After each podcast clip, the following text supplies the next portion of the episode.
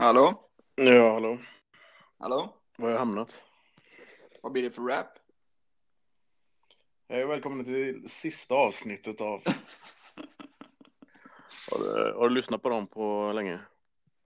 På vad blir det för rap? Mm. Nej, det var ett tag sedan faktiskt. Själv då? Nej, jag försökte faktiskt lyssna på ett avsnitt, men jag fattade ett skit av vad de sa. De pratade om artister jag aldrig hört talas om.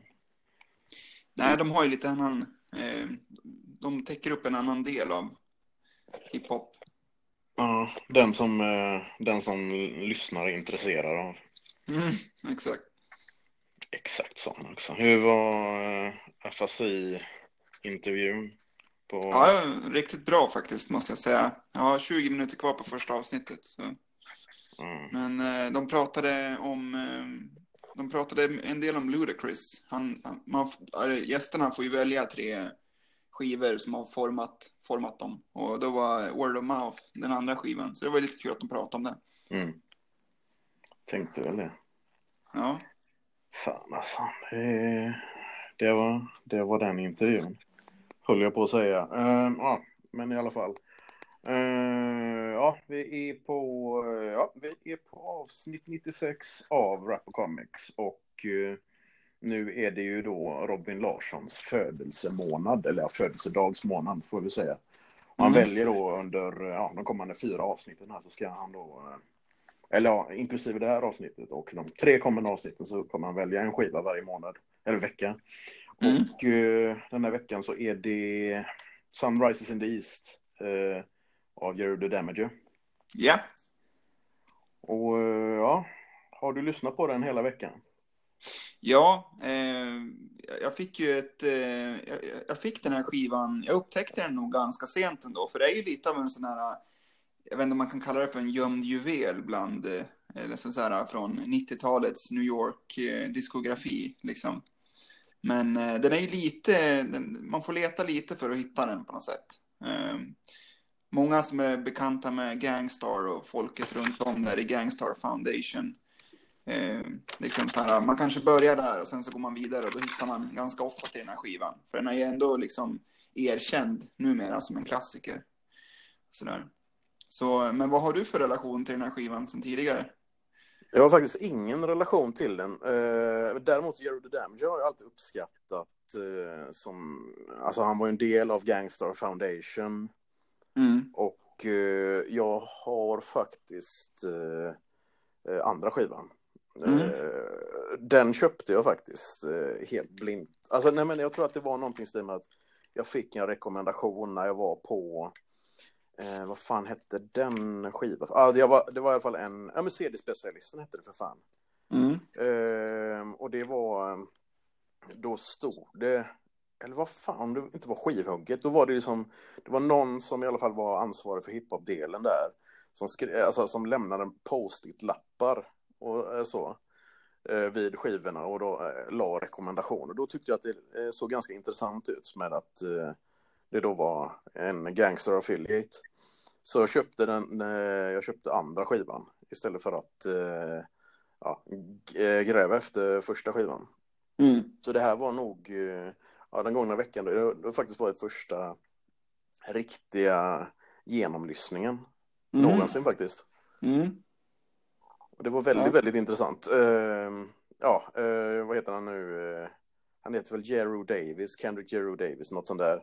Han var med i Dirt Rotten Scoundrels och har väl en låt som heter det. Ja. Och slog väl igenom som alltså det var väl då när han gästade Gangstar. Han och Lil Dap från Group Home gästade på låten I'm the Man eller I'm the Motherfucking Man som de säger i låten. Precis. Och, så det här var väl det här var ju då solodebuten.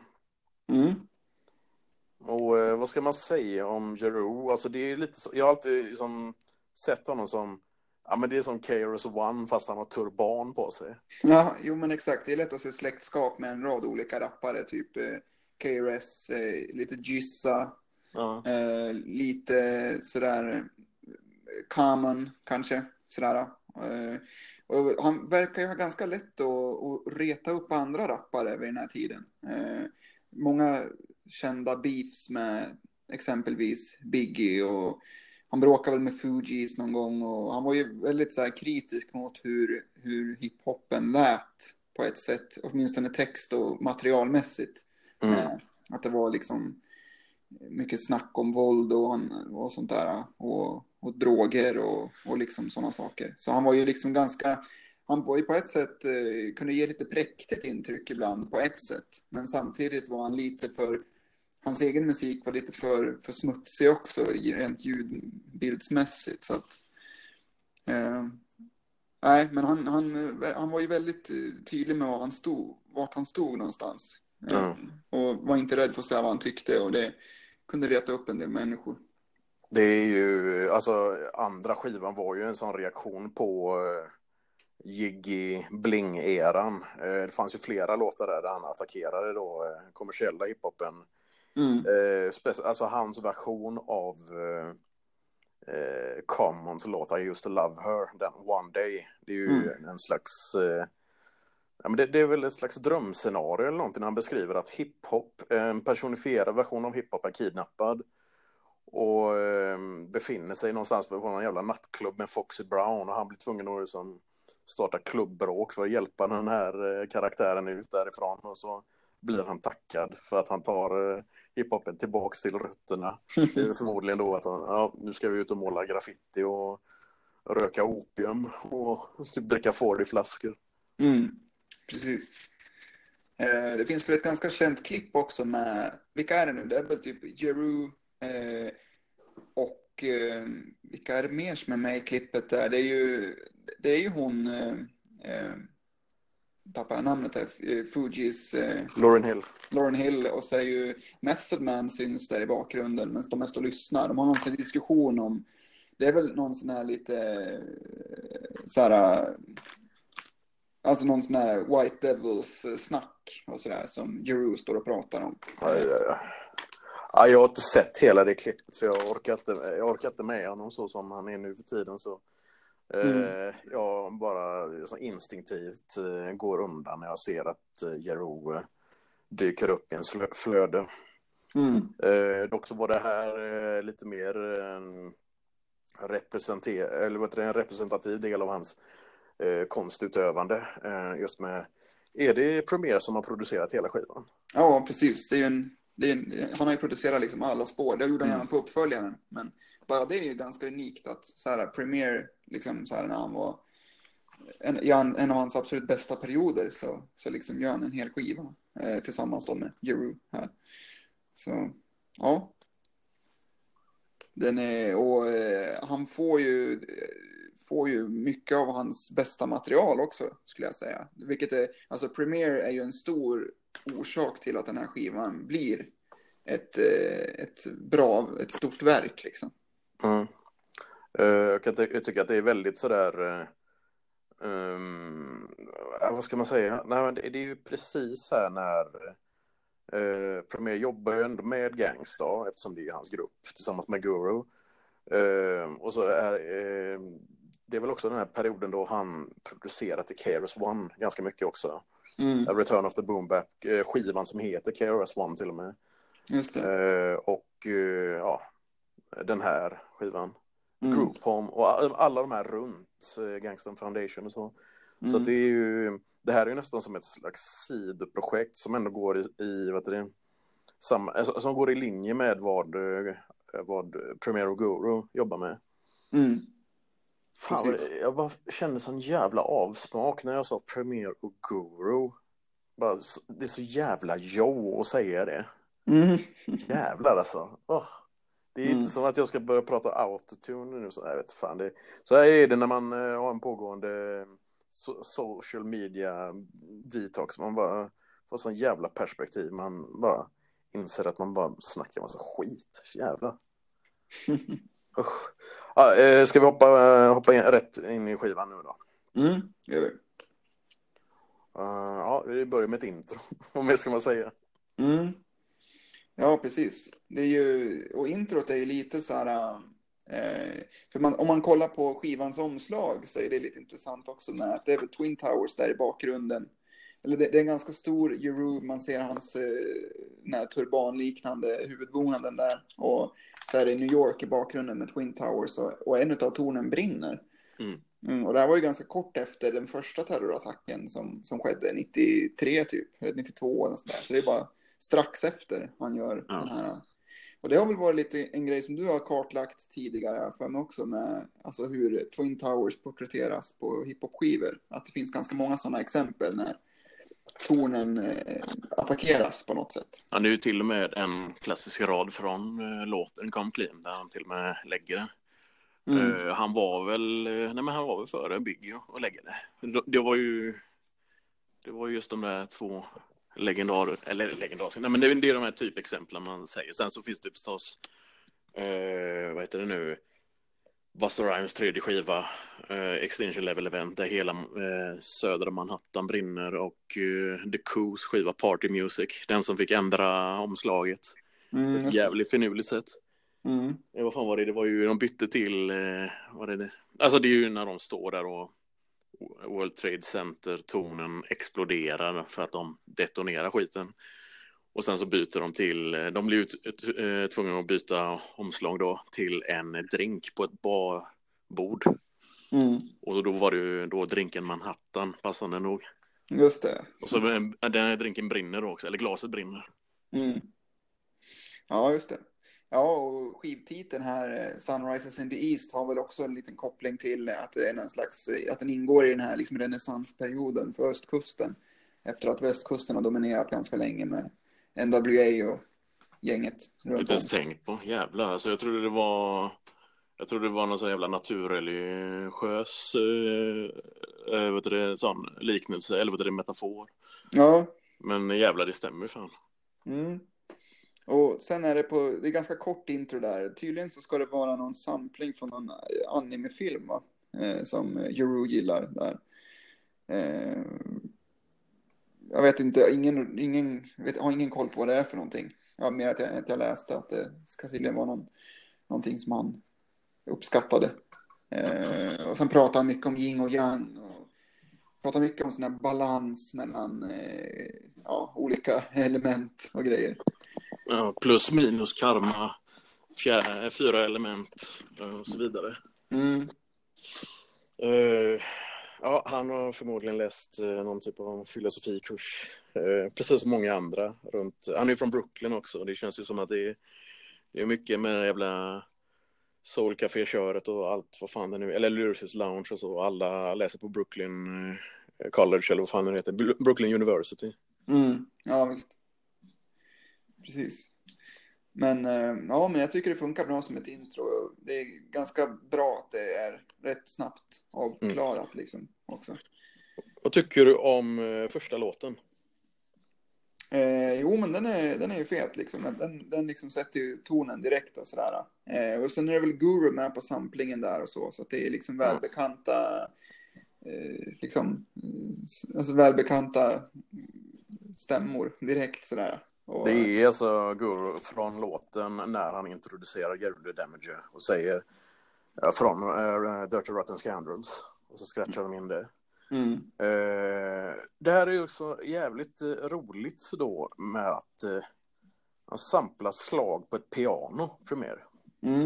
Och det låter ju fruktansvärt när det blir någon typ av när man inte slår ett ackord. Men jag vet inte hur många gånger jag har själv stått så på musiklektionen under grundskolan och bara bankat på ett piano på grund av sexuell frustration förmodligen i mellanstadiet. Men jag ser det dock som att han på något sätt gör sin version av ett Bomb Squad-beat nästan. Att han gör musik av oljud. Och det är väldigt rytmiskt, det är väldigt det är konstnärligt. Verkligen. Och Jeru pratar ju väldigt mycket, han pratar mycket om, man märker att fyra elementen är viktiga. Han pratar om graffiti och han pratar om Brooklyn. Det är väldigt viktigt för honom att han berättar att han är därifrån. Och the boroughs. Jävlar. Fan, jag är härifrån, jag är härifrån. Det är som att skriva, en jävla adress. Det är så adressera hela tiden, som den här jävla stadsdelen. Vad fan är det med folk? Varför vill de ens prata om det? Så jävla märkligt. Ja. Men alltså de som är från Brooklyn, de älskar verkligen Brooklyn. Mm. Jag menar, fan, Biggie och alla de här jävla JC, MOP, Chris Rock. Han gapade till Brooklyn efter att han kört sina stora gig. Mm. Ja, men visst är det så. Och han är ju ganska lik, alltså Jeru påminner ju ganska mycket om Guru i hur de rappar. Alltså så här, och lika vad de väljer. Alltså båda är lite så här braggalicious, fastän att de är i någon form mer conscious än jiggy-folket, så är de ju ändå, braggar de ganska hårt på den här typen av låtar. Så. Ja, just. Det känns jävligt märkligt, men jag tror jag sätter en stjärna redan nu. Faktiskt. Ska vi se, ska vi gå över till nästa redan, eller vad känner du spontant att det är något mer du måste säga? Nej, vi kan gå över till nästa spår, och den heter ju då Brooklyn Took It, såklart.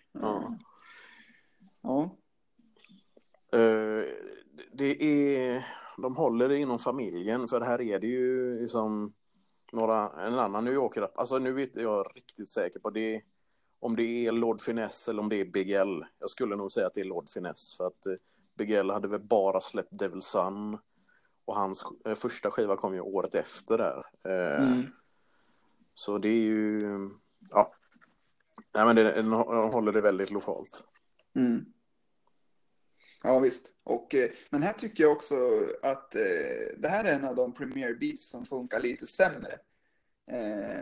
På något sätt. Det är absolut inte dåligt, men det är lite så här en dipp i premiärkvaliteten, kan jag tycka. Alltså jag tycker ju spontant att för jag har ju inte läst någon lista eller låtlista och så, men att det här premiärbit var okej, det är. Då blir jag förstås lite besviken, för jag tycker det låter lite sämre för att vara premiär. Samtidigt så att jag är ju en av dem som anser att premiär har blivit, att han blev bäst runt 97-98. Och det är det att svära i kyrkan. Det är väldigt många sådana rävar som blir svinarga när man säger så. Men jag tycker personligen att gamla premiär, det känns som att han är fortfarande färsk på något sätt. Och här känns det som att men det är det jag tycker angående den här skivan och sådär. Det är som att han får andra hans sorteringen. Det som de bitarna som Guru tackar nej till, de går till Jeru här då. Samtidigt som det är jävligt, jävligt många bra beats. Men det är en hel del som är sådär. Nej, men det är kanske högen. Jo, visst. Och sen har vi ju KRS, tidigare nämnde, är ju samplad här på slutet såklart med Brooklyn Keeps on Taking It, som är, det är ju hooken liksom, som jag tycker Jeru lägger lite roliga, lite så här, men han är ju liksom ganska finurlig textmässigt och sådär, till och från han pratar någonting om att so many bodies on my microphone, the shit's still haunted, och han liksom så här, det är inga sådana här tappa hakan-rader direkt, men det är ändå lite så att, alltså det är underhållande att lyssna på liksom och sådär. Så att vad ska vi se, nu har vi nästa spår. Det är också det att det jag tänkte på när man lyssnar på den här skivan är att det går i en jävla takt liksom så här. Jag tror skivan är runt 45 minuter eller något sånt där bara. Och knappt det känns som en halvtimme nästan. Ja, precis. Jag tror att det är intro och två skits. Eller är det en instrumental och en bara den här Perverted Monks här då, när de bara pratar där. Ja, just det, precis. Och det är också ett jävligt tungt bit som bara är på det här skittet, för det dyker ju upp sen igen, dyker upp på två tillfällen på skivan. Och det tycker jag låter riktigt nice, den loopen bara som de har lagt där. Och här blir det också lite, precis som Wu-Tang så verkar Jeru också vara intresserad av kampsportsfilm och sånt där, och i olika former. Han brukar tydligen kolla mycket på kung fu-filmer och sånt där. Och, han har märkt väldigt mycket på just Afura och så. Jag menar, han gjorde ju låtar med Gissa, och hela estetiken på de skivorna som han släppte, det var ju... det var ju som asiatisk text, om det var kinesisk text, det minns jag inte, men vad fan hette den låten? Gissa och Afura som står i en boxningsring och håller på. Mm. Ja, precis. Men ja, det är då Perverted Monks som är Afuras gäng. Jag vet inte riktigt vilka som är medlemmarna. Jag minns att de släppte någon 12:a där det var 4 medlemmar på omslaget och han var centrerad då i mitten då, Afura. Mm. Sen så är det lite så, jag menar, det här är ju som vad ska man säga, det här är ju då bron till låten Mental Stamina. Mm. Och just på den här låten så snackar de att det är verbal kung fu och poisonous taoists och allt sånt där. Mm. Så då förstör de ju hela det här roliga, eller vad man nu ska säga, men att okej, nu säger de alla de här ganska udda orden eller udda ordkombinationer som sticker ut på låten, så nej, men de fuckar upp punchlinesen, eller vad man nu skulle säga. Mm. Men alltså jag gillar ju, det är också en av de första riktiga hiphop-akterna jag såg live var ju Afura på Fat Milk. Mm-hmm. Ja. Och det känns jävligt spännande just att tänka på det med att okej, det är samma jävel som jag såg i den där källarlokalen som nu är stället där jag går och handlar serietidningar. Mm. Samma lokal då. Kompaniet blev ju sen då sci-fi bokhandeln. Ja, just det. Men jävlar, han hade sådana 3 meters dreads och min polare som var där, han fick den rätt i ansiktet. Men nej, det är så coolt för att de har en sån bra jävla, eller till skillnad från så många andra så var det ju, Jeru lät ju i alla fall. Det känns ju som att Jeru verkligen ville gå liksom sin egna väg, och det märks ju så efter andra skivan som han släpper då. Han splittar ju från allihop då. Men det känns ju som att en av dem som kommer honom nära på livet är ju just Afura. Och de har ju sparrat en hel del på låtar och så. Mm. Och här är ju ett typexempel på hur jävla bra det kan låta. För mig att det finns... Jo, men det är Mental Stamina som är... Den här låten har en uppföljare på Wrath of the Math, det vill säga andra albumet. Just det. Precis. Ja, nej men...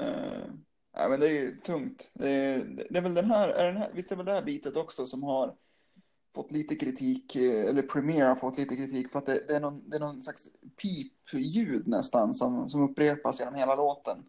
Som kan vara lite, men det beror lite på. Jag mindes det mer störigt än vad det var, liksom. Ja, jag tycker det är ju ungefär samma sak som på The Original, där man att bara ta sådana riktigt udda grejer och göra det melodiskt.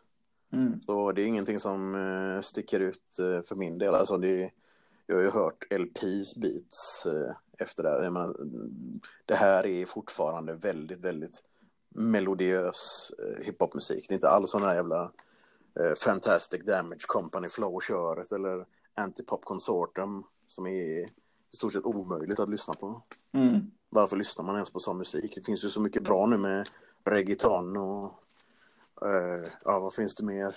Grym trap music, du vet. Mm. Chicago drill och allt vad ni lyssnar på.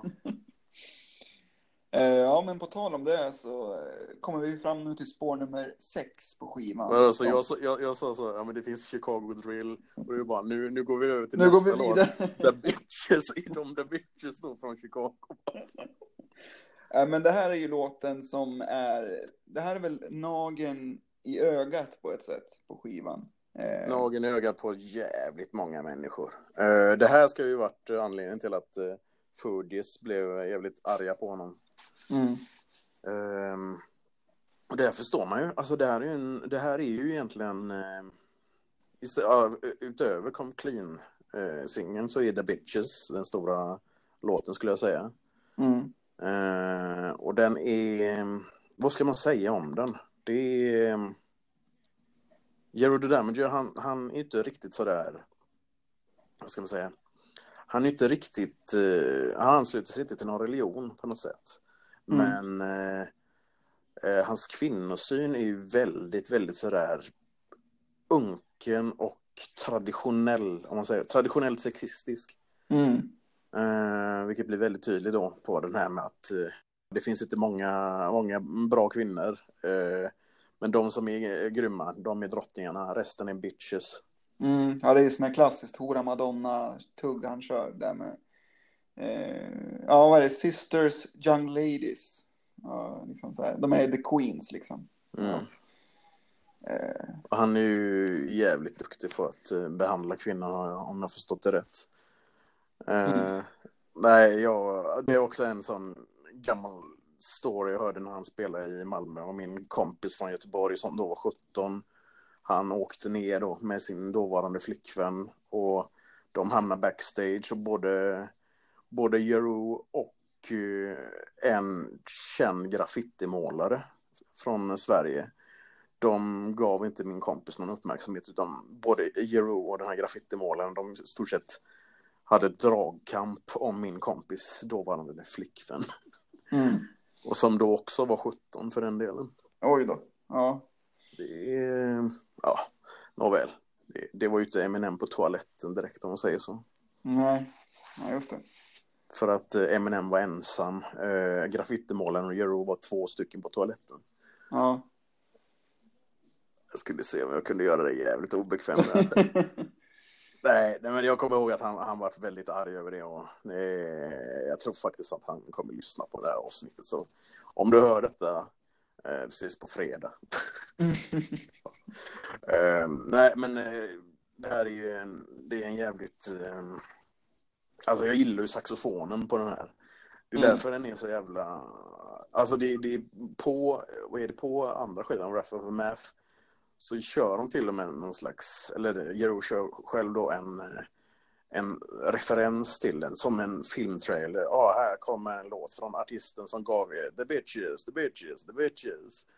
Och och det var då första gången jag hörde den. Jag tänkte, det här är inte första skivan. Förstod jag då, när jag lyssnade på Wrath of the Math. Och sen fick jag höra den flera år senare då på, om det var P3 Hiphop. Den är ju, alltså den är ju trallvänlig, men det är ju också det här, den är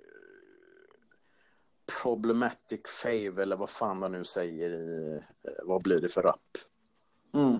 Ja, exakt. Jag tror jag aldrig skulle referera till den jävla podden. Jag har gjort det 2 gånger. Fy fan. Det är ju också lite, det blir ju ofta så här när de här lite präktigare rapparna ska göra en... Jag tror du pratar om vad blir det för rapp nu? Nej, men när de ska göra en låt om... De får liksom den här idén att de ska göra en låt om kvinnor på något sätt i positiva ordalag. Men den här kanske inte är jättetydligt exempel på det, men jag tänker på typ Dead Press som gjorde en låt som heter Mindsex, som ska liksom vara liksom positiv. Ding, ding, ding! Robin satte en av 5 där. Perfekt. Har jag dragit upp den för eller?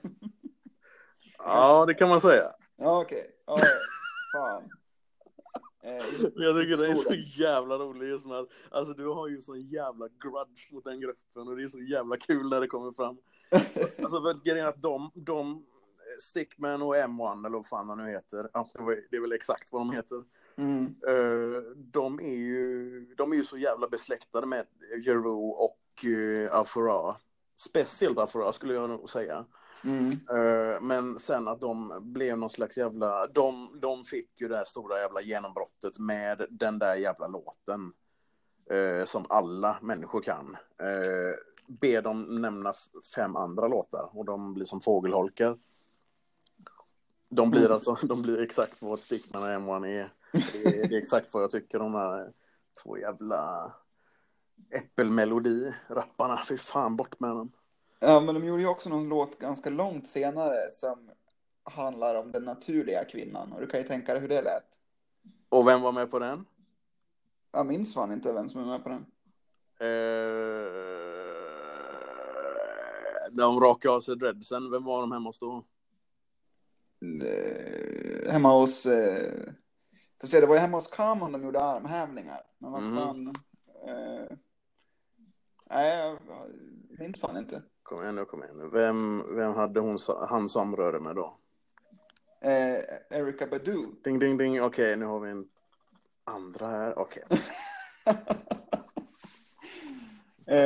Ja, men det är synd på The Bitches för att fan, jävla bra. Utan, säg det en gång till. Det är ju ett trevligt beat som du säger, den saxofonen och det där, men vad fan. Jeru borde kamma sig alltså. Speciellt med det jävla håret. Han har ju ganska snygg logga vid den här tiden också, som är en sån... det är det enda som är snyggt med honom. En sån här cartoony variant av sig själv med dreads. Jaha, du menar den loggan? Okej, jag tänkte mer på det typsnittet som man använde både på skivomslaget och på... eller man har på båda skivomslagen, för här är den ju gul och sen så är den... Ja, men den är nog fan gul på Wrath of the Math också. Mm. Ja, de skivorna bredvid varandra ser väldigt alltså, snygga ut. Det syns att det är en så här två parts svit på något sätt. Ja, den tredje skivan, där blir det ju helt snett när han kör en jävla röte comic book flow. Den släppte han ju själv också. Han körde med någon jävla underground-rappare som heter Miss Marvel och höll på så. Han bröt ju med hela Gangstar Foundation och körde indie. Mm. Just det. Wow. Ja. Och nästa låt är den här You Can't Stop the Prophet, som är ganska känd för att Jeru slåss mot Mr. Ignorance, va? Kallar han den här bombaren. Ja, men det är, alltså, det här är ju hans Jerus version av EPMD-låtsviten Jane, eller Redman-svit, vad heter den nu? Superman Love. Just det. Och det märkliga är ju då att alltså The Prophet är ju då hans superhjälte alias som har ett stort jävla alltså det är många sådär Mr. Ignorance är ju då ärkefienden, men Mr. Ignorance har ju då han har sin älskarinna Deceit och så är det ju vad fan heter de igen nu Animosity är ju livvakten då. Ignorance är livvakt som har stora muskler och så. Och ja, det är ganska ball radioteater. Han kör den på flera skivor. Men alltså det märkliga är att del 5 är med på andra skivan. Så han måste ha släppt de här så på antingen soloskivor eller mix eller vad det är solotolvor eller mixtapes och så. För det finns tydligen en låtföljd, men jag har fortfarande bara hört 2 delar av den. Och det är nummer 1 som är denna och nummer 5 som är den på andra skivan. Ja, just det. Det är ganska slarvigt gjort eftersom det är ju, jag menar, det är ju bra tema och så. Och det är ju, har ju det här Stålmannen-liknande introt med oj, kolla mörkret, nej, kolla ljuset, oj, det är profeten. Nu när jag sa det så lät det väldigt religiöst, kom jag på. Men i alla fall profeten, det var han kallade sig. Det finns andra profeter än den profeten jag inte behöver nämna namnet på. Men det finns ju till och med en svensk rappare som heter Profet. Ja, du håller med, det är bra, tack. Men för det, första gången jag hörde det där, då är det som bitet som han kör på, det är ju så introt till den Word from the Prophet som den då heter på del 5 då på andra skivan. Och då blev jag typ så okej, men det här är bekant mark. Jag känner igen samplingen så pass väl och det är verkligen så att fan, jag måste ta och lyssna om Wrath, säger jag.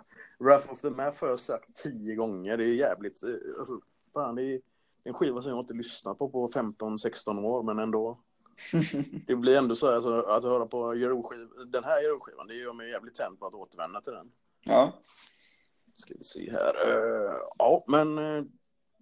jag tycker det ändå är jävligt bra, för att här är ju då här är ju nästan som att han släpper ner, det är lite svårt att säga så här, alltså släppa ner håret, det funkar inte på svenska att säga det direkt, men nej, men att han istället för att köra alla de här kringelikrok-metaforerna och så, nu är det förstås lite så att han kör, i och med att han slåss mot karaktärer som heter Ignorance och Deceit och Animosity och så vidare, och någon som heter Hatred och så vidare. Men att han ändå försöker bryta ner det på en slags sagonivå eller då en superhjälte-serietidning kör. Det är veckans comics kan vi säga, för jag har inte fått läsa så mycket nu när jag varit bortrest. Nej, ja, just det. Du håller med, det är bra. Precis, jag håller med om dina läsvanor som jag inte känner till. Tack så mycket. Ja. Ska vi kunna sen Pete Rock rockmix på den här också. Har du hört den? Aha, finns det, ja, men betyder det att det här har varit en... Är det här en tredje singel eller något sånt? Ja, ja, det ska till och med finnas en video som jag har hört. Jag har inte sett den videon, men där ska ju tydligen Mr. Ignorance vara gestaltad av en vit man med ölkagge, tydligen. Ah, Harvey Weinstein. Härligt. Ja, den får man väl kolla upp. Se hur den är. Harvey Weinstein? Nej, det behöver man inte. Nej. Nej, men shit, så att alltså den kändaste musikvideon tycker jag fortfarande är från andra skivan än en gång, You're Playing Yourself, den här Kung Fu-videon, för det var nog första gången jag ens såg Jeru, eller ja, enda gången som jag ens lagt märke till den, det var ju just att de gjorde den kampsportsvideon som jag tyckte var jävligt fet. Mm. Men ja. Nej, men jag har faktiskt satt en stjärna på den här låten förresten. Jag har glömt av att göra det, men ja, det är en stjärna. Mm. Och sen så var det, vad kommer det efter? Det är Perverted Monks. Ja, nu kommer det där. Ja, nu kommer det där bitet igen. Och då är det bara, det är en instrumental väl bara som snurrar. Men det tycker jag också är snyggt faktiskt. Jag kom på en sak. Det fanns ju Latin Kings gjorde sin tredje skiva, va? Mm. De hade typ sådär 3 stycken spår som var instrumentaler. Mm, just det. Bara så emellan. Men fattar du gjorde det också? Ja, de gjorde mellanspel, hette ju de passande nog. Så var det, just det. På första Latin Kings skivan har vi ju Grisen, som är en svensk braksvänneklassiker. Ja, Grisen kallar sig numera för Daddy Bosen.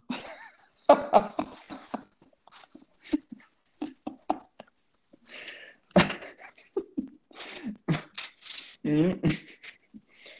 Just det. Nästa spår. Låter den sjunka in lite. Ja, precis.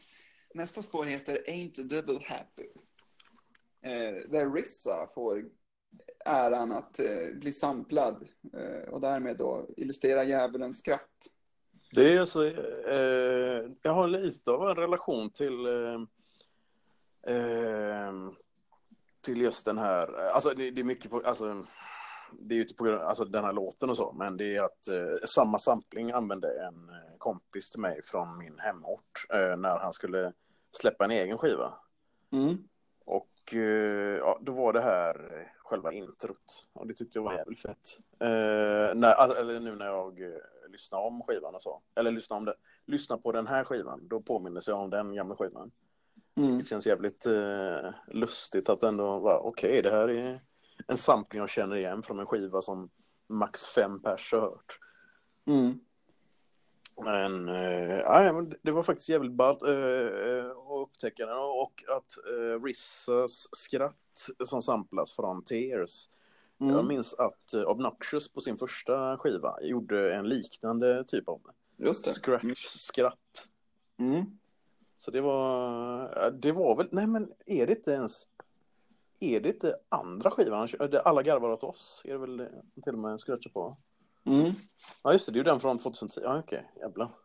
Just det, det stämmer ja. Fan, ja det är en bra skiva, eller ja, jag skulle inte säga för mycket, men jag gillar nog fan Obnoxious andra skiva mer nu. Mm. Kom jag på nu, men nog om det, vi ska prata om svensk rap istället, eller amerikansk rap. Mm. Nej, men det här är... Den är stark. Jag gillar den här. Mm. Ja, men precis. Jag vill ännu mer metaforer i vanlig ordning och sådär. Mm. Och i slutet där säger han väl någonting med att han... Alltså det är ju lite så här Jeru betraktar sin omvärld och de problem som finns, och att det finns någon slags ond makt som styr. Men att det ändå är ganska metaforiskt tänkt eller beskrivet liksom. Att... Ja, att det ska till förändring på något sätt. Mm. Och att man ska ha kraft att stå emot det här då. Så, men det är ganska hårda ord där i slutet. Han säger det, n-ord are in a state of nothingness, hopelessness, lifelessness. Så här, han har en väldigt mörk syn på läget. Ja, det beskrev en vanlig jävla tista för mig. Det är fint. Mm. Ja, nej men det är en tung låt. Ja.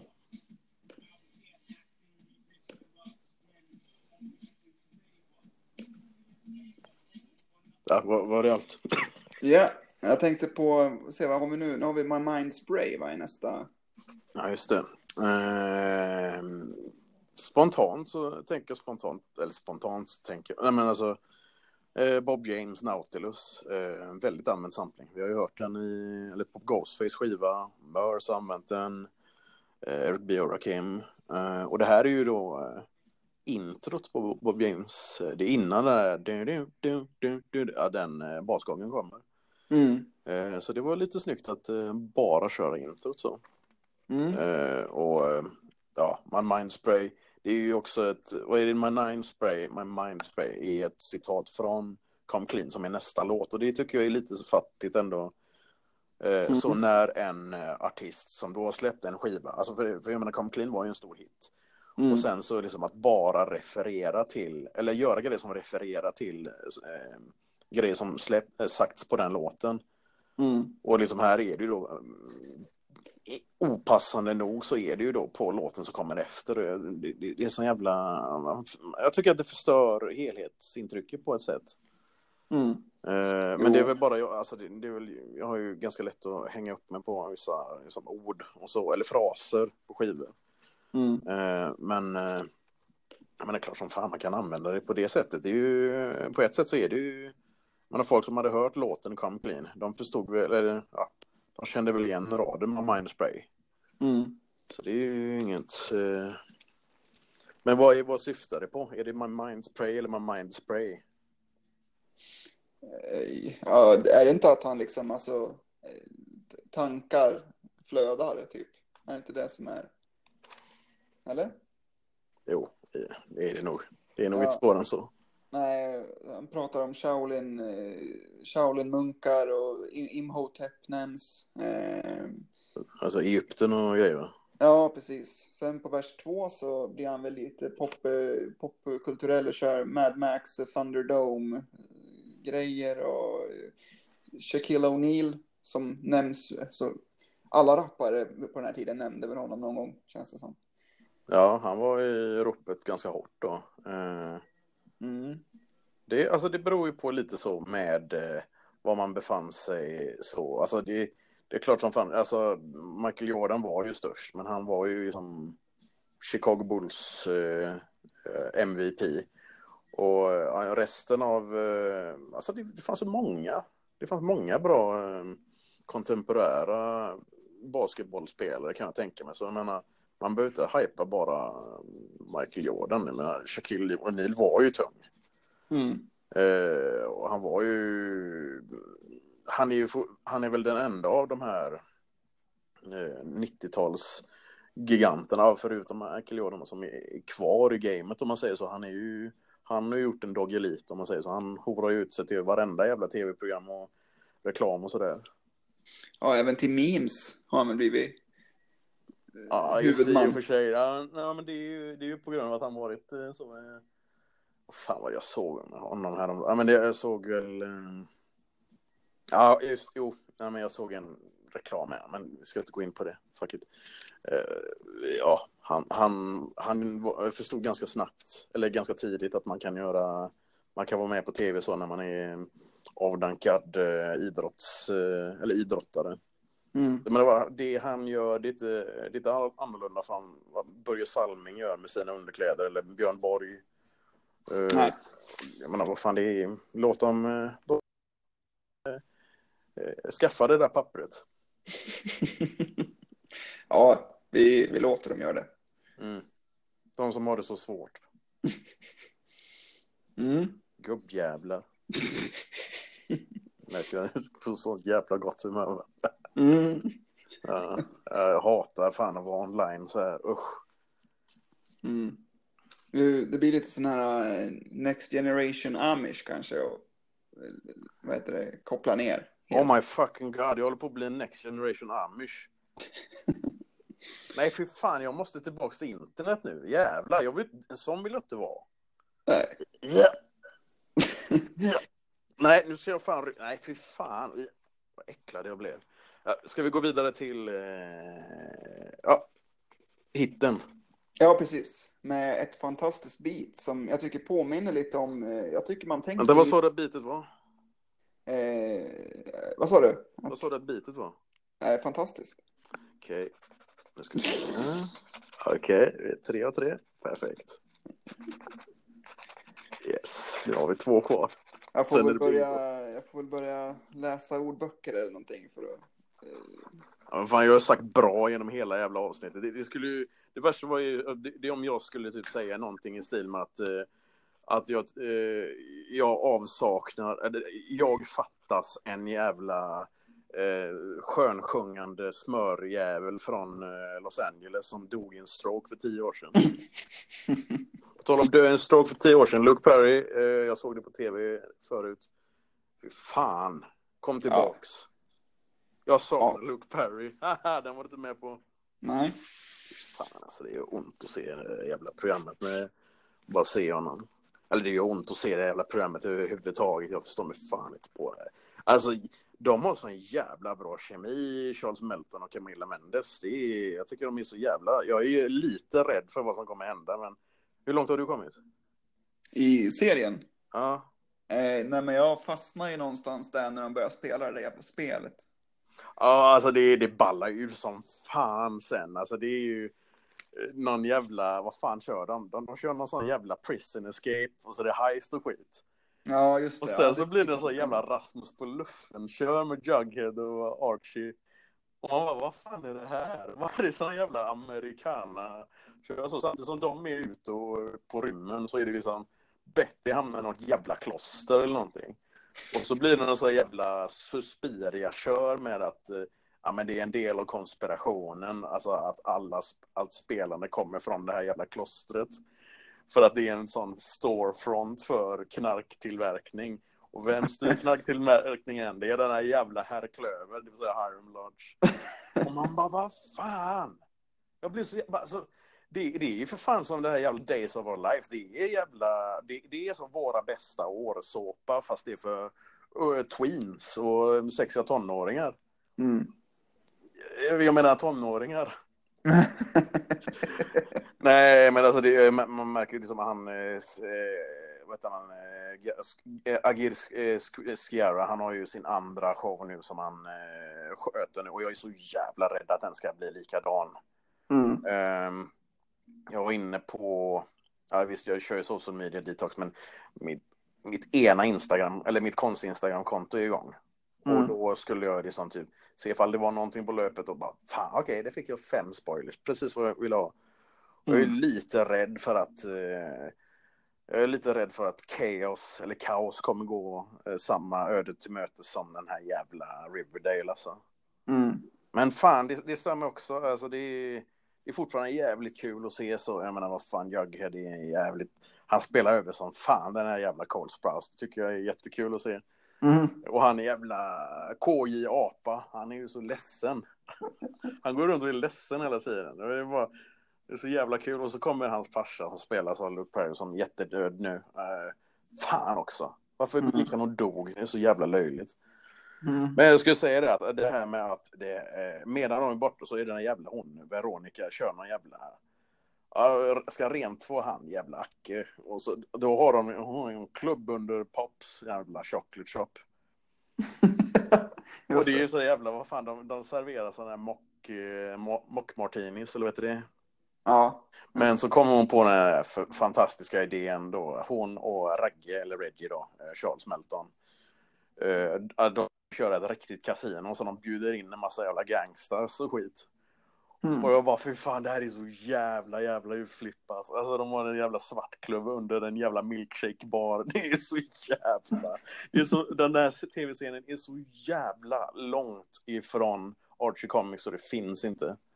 Ja, verkligen. Snacka om att ta det för långt. Och sen så, jag menar, det här med att det är ju en sekvens, nu har ju kommit en bit nu också, och det med att Acke håller på med någon sån jävla, vad fan är det? Ja, men inte ens bara Acke, vad fan, vad är Betty någonstans? Har du tänkt på liksom, vad som hände i början av den jävla säsongen när hon såg flygande bebisar och grejer? Ja, just det. Det är ju någon sekt mitt upp i allt. Så ja, det är sett, det är klosterköret, det är det jävla fängelset med Fight Club-skiten, det är det där jävla svartklubben som nu börjar bli en jävla kasino med gangstrar och skit. Och så är det hon, och, alltså hon, den enda som verkar ha kul, det är ju hon Madeleine Petsch som nu när Betty och Veronica är så jävla, de är ju såna jävla, vad heter det, vaniljtjejer båda två typ så hon får ju wilda ut, hon får vara lesbisk och hon får ju hålla på med en massa kinky shit för att hon är rödhårig. Precis. Och alltså, jag tycker det är svinkul så, för att alltså, hon verkar ju vara den mildaste av de här skådisarna så privat, just med att hon är så där, men hon är så där vegan och nykterist och hon är ju som du. Fast, hon är som du fast med lite mer sexapil. Och så ni som alltid undrat hur Robins låter, där fick ni det inspelat. Yes. Ja, yes, det är ingen stor triumf för dig, Robin. Ja, men jag tycker ändå. Nej, men alltså hon är riktigt jävla vildsint där. Och, alltså, vet du vad som stör mig angående den jävla serien just också? Jag gillade det här jävla, när de körde det här Midnight Club, att det skulle vara som Breakfast Club. Mm. Det var jävligt kul, men att de fortfarande kör svinhårt på det här jävla arvsynden-metaforen.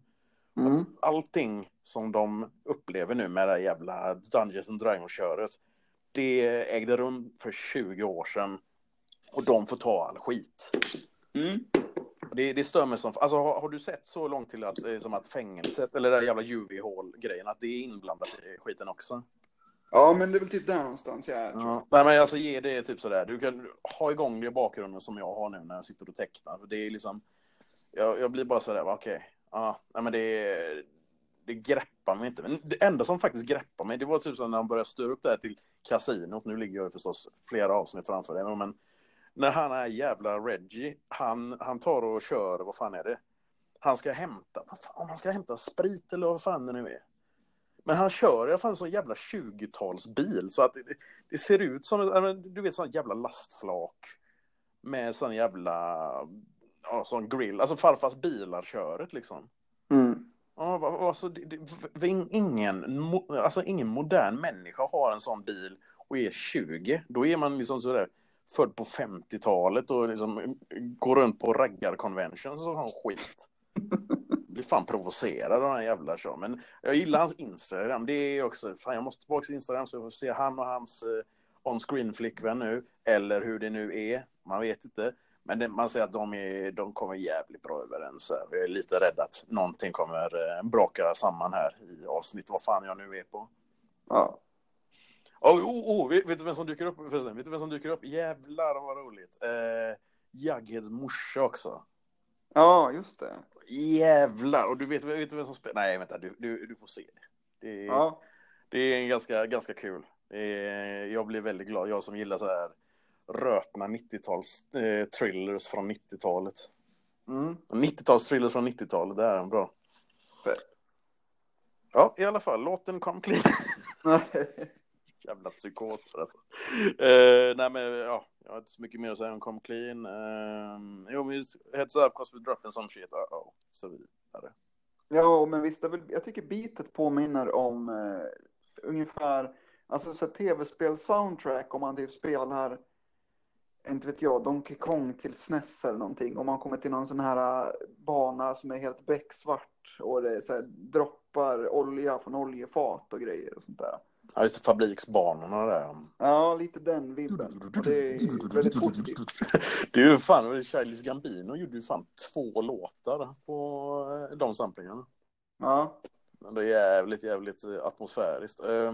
Jag tror att instrumentet heter djembe eller något sånt där. Mm. Ja, det är något sånt där. Ja, på tal om, ja, jag vet fan hur jag kom in på Charles Gambino. Nej, men det är ju hans polare Ludvig Göransson gjorde ju soundtracket till Black Panther och han körde ju bara massa sådana jävla afrikanska instrument och afrikanska musiker som körde.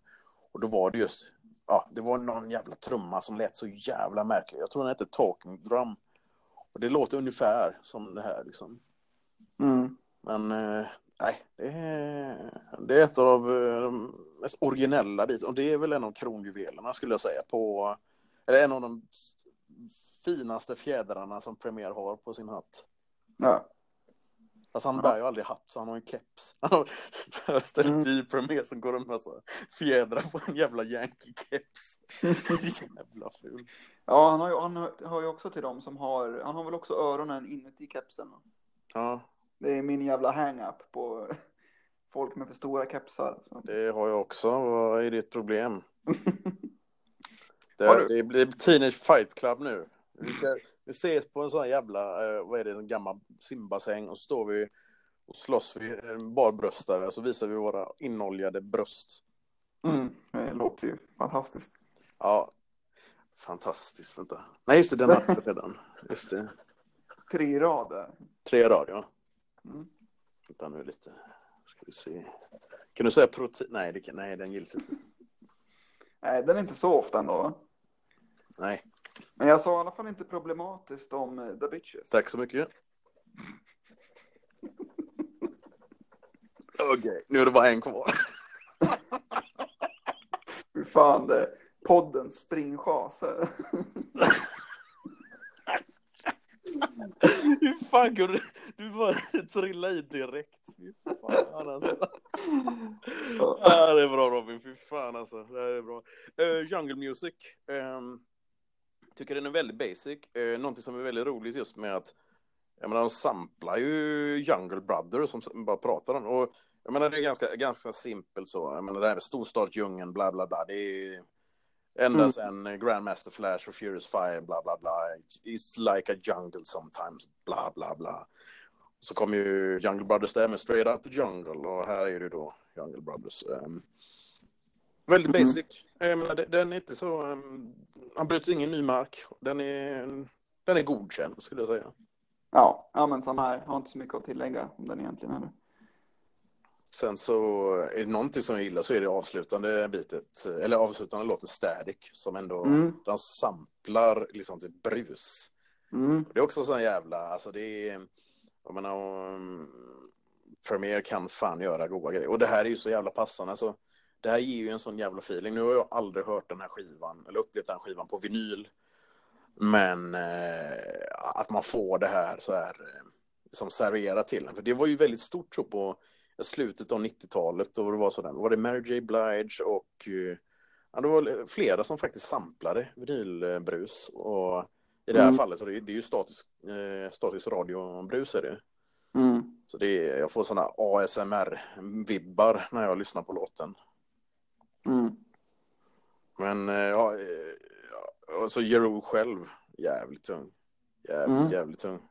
Ja, men det är nästan en stjärna på den här också, bara som avslutningslåt liksom. Nej, men jag sätter absolut stjärna på den här. Ja, men fan, absolut. Fan, det var vilket snabbt jävla... Vi har ju så gått igenom hela skivan och sen så... Ja, för 2... vi hade nästan pratat om en hel skiva rätt igenom. Och sen så ramlade jag ner en jävla Riverdale kaninhål. Vilket är passande nog. För att jag menar, det är... Den tv-serien är ett jävla hål. Om du frågar mig. Ja, jag får se om jag orkar se klart. Jag tycker du ska se klart den. Det är så jävla... Nej, men alltså den är... De gör ju helt jävla fel med den jävla serien. Men det är jävligt kul att väga upp den tv-serien med att läsa riktiga Archie. Eller bara nya Archie, som faktiskt är väldigt läsvärd. Det finns ju massa. Jag menar, vad fan, du hade ju läst Hunger eller Vampironica eller vad fan det var. Ja, Vampironica har jag läst. Så det finns ju massa. De har ju det universumet och sen så är det ju... Alltså det finns ju... Jag vill inte säga vilka som är... Vem som gör... För han, Agirus Sikara, eller vad fan han heter... Han kom ju direkt från... Han skrev ju Chilling Adventures of Sabrina-serien för Art-Comics. Sen så kom han direkt från att skriva seriemanus till att skriva manus till Riverdale. Och nu så skriver han manus och regisserar sin skapelse för Netflix. Så jag menar, det är ju klart som fan att man vill ha hand i det hela. Det är samma med, jag menar, Stephen King har väl fingrarna i de flesta filmatiseringar nu av hans böcker och så. Ja, jo men visst. Jag menar, vad är det nu? Djurkyrkogården kommer väl när som helst. Och It är han väl med och sköter. Och jag vet inte fan hur det är med Dr. Sleep och sådär. Men inte ens om den är på gång. Jo, jag får med det va? Jag läste att den skulle släppas. Så att den var på gång. Men jag har inte hört någonting om någon release. Typ så. Det var ju, vet han... Joe McGregor skulle vara med. Ja. Just det. Ja, se om den bygger vidare på Shining på något vis. Alltså, film är ganska svårt, kanske. Ja, nej, men det är ju jävligt svårt, för det är ju, jag menar, folk som ser den kommer ju direkt förknippa filmen med den filmen. Inte den här fantastiska, vad fan heter den nu, den här tv-serien, eller miniserien som du såg. Ja, exakt. Ja, för jag tänkte att de bygger vidare på, utifrån den. Men det är väl inte så troligt heller. Så. Men se vad det blir mer för Stephen King-filmen nu. I och med att det ändå är feber igen. Det känns som att han har haft en konstant framgångssaga i princip. Vad heter den jävla... de äter ju det jävla chokladgodiset i den här jävla filmen. Vad fan heter det? Är det Smarties som äter? Vet inte. Nej, vad fan är det? Nej, men de har olika färger. Vad fan heter de nu? Ja. Han också. Kom igen nu. Det är faktiskt du som har nämnt honom i det här avsnittet så. Fuck, men det kanske inte gills. Nej, fan gjorde jag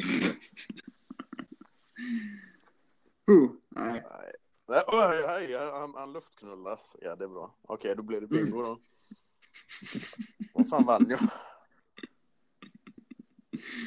Nej, det var skivan slut. Nu var Static slut. Alltså, jag har kört den på YouTube nu så länge. Jag har kopplat upp interwebs på tvn. Men vad fan, vad har du gjort under veckan nu när jag har varit borta och byggt golv? Eller lagt golv i Skånetrakterna?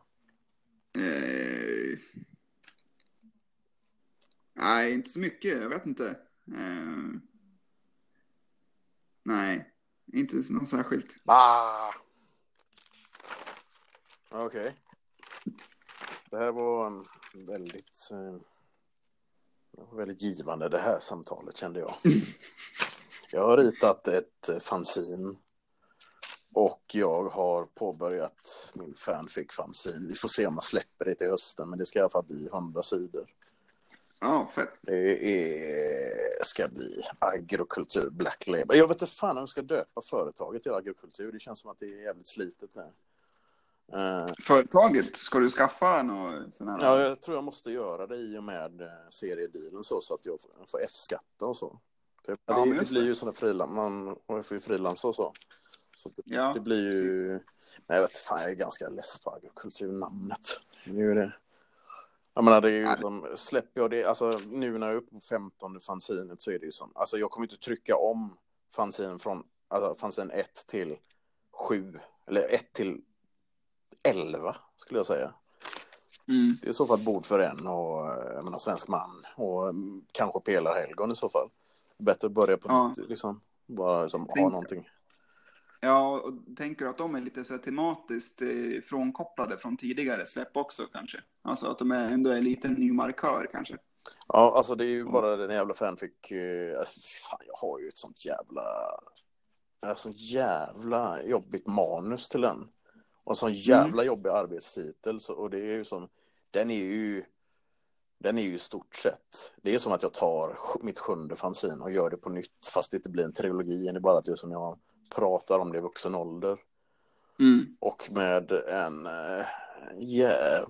ett jävligt unikt koncept skulle jag nog säga. Det är fan, det är inte 97 Jig eller 94 Ghost, det är 57 Bergman kallar jag det här. Det är en äkta svensk. Nej, men vad fan, om han även kan skita ur sig så jävla mycket grejer 1957 så skulle jag kunna göra det också med album och fanzin och sen så vi får se. Jag måste bara få släppt nästa fanzin först, men det tar ju tid när man ska göra det här och göra det här, eller göra det där och göra det där och allt sånt. Ja. Men fy fan alltså, jag är så jävla... Jag pratar ju med hon som jag gör det fanzinet, eller ja, just nu så är det ju digitalt. Hon ger mig ju jävligt mycket peppande. Hon sköter ju det konstnärliga. Bara att jag vet fan om jag vill, eller vad fan folk ska säga liksom. För jag menar, ja, det är självbio, men det är en jävligt udda, det är en jävligt udda sida av en själv man visar. Ja, okej. Okay. Och det har ingenting att göra med liksom typ våldsamheter och så, men det är, nej fan, det är varken våld eller sex skulle jag säga. Det är väl du med avsaknaden av sex. Nej, vad fan, nu drar jag fan hela jävla stan. Nej, mer om detta i avsnitt 100. Fy fan, fuck you. Det här har varit avsnitt 96 av Rap&Comics. Nästa vecka så blir det... Vad fan blir det?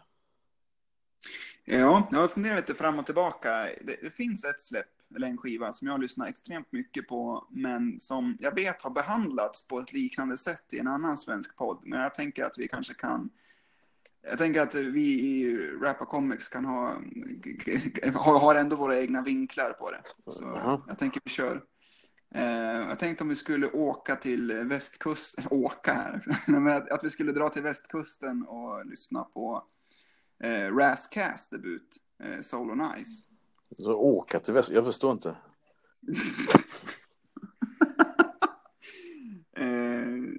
Ja. Vad tror du om det?